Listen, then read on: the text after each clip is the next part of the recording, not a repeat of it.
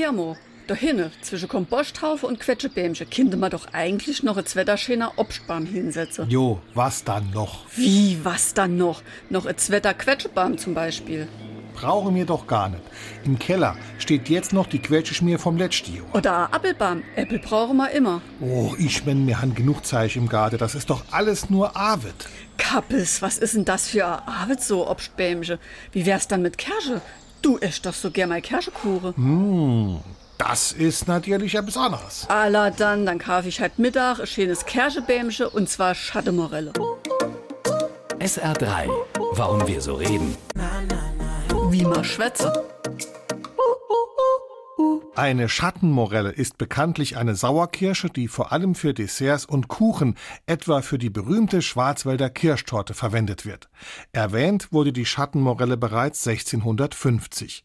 Es gibt mehrere Erklärungen, wie das Früchtchen zu seinem Namen gekommen sein soll. Mit Schatten hat die Süßkirsche aber nichts zu tun.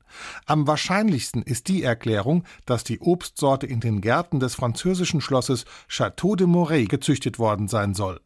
Es gibt auch eine französische Sauerkirschsorte mit dem Namen Châtel Morel. Daraus wurde dann bei uns wohl die Schattenmorelle. Wer glaubt, dass das was mit Schatten zu tun hat, der glaubt wahrscheinlich auch, dass Zitronenfalter Zitronen falten.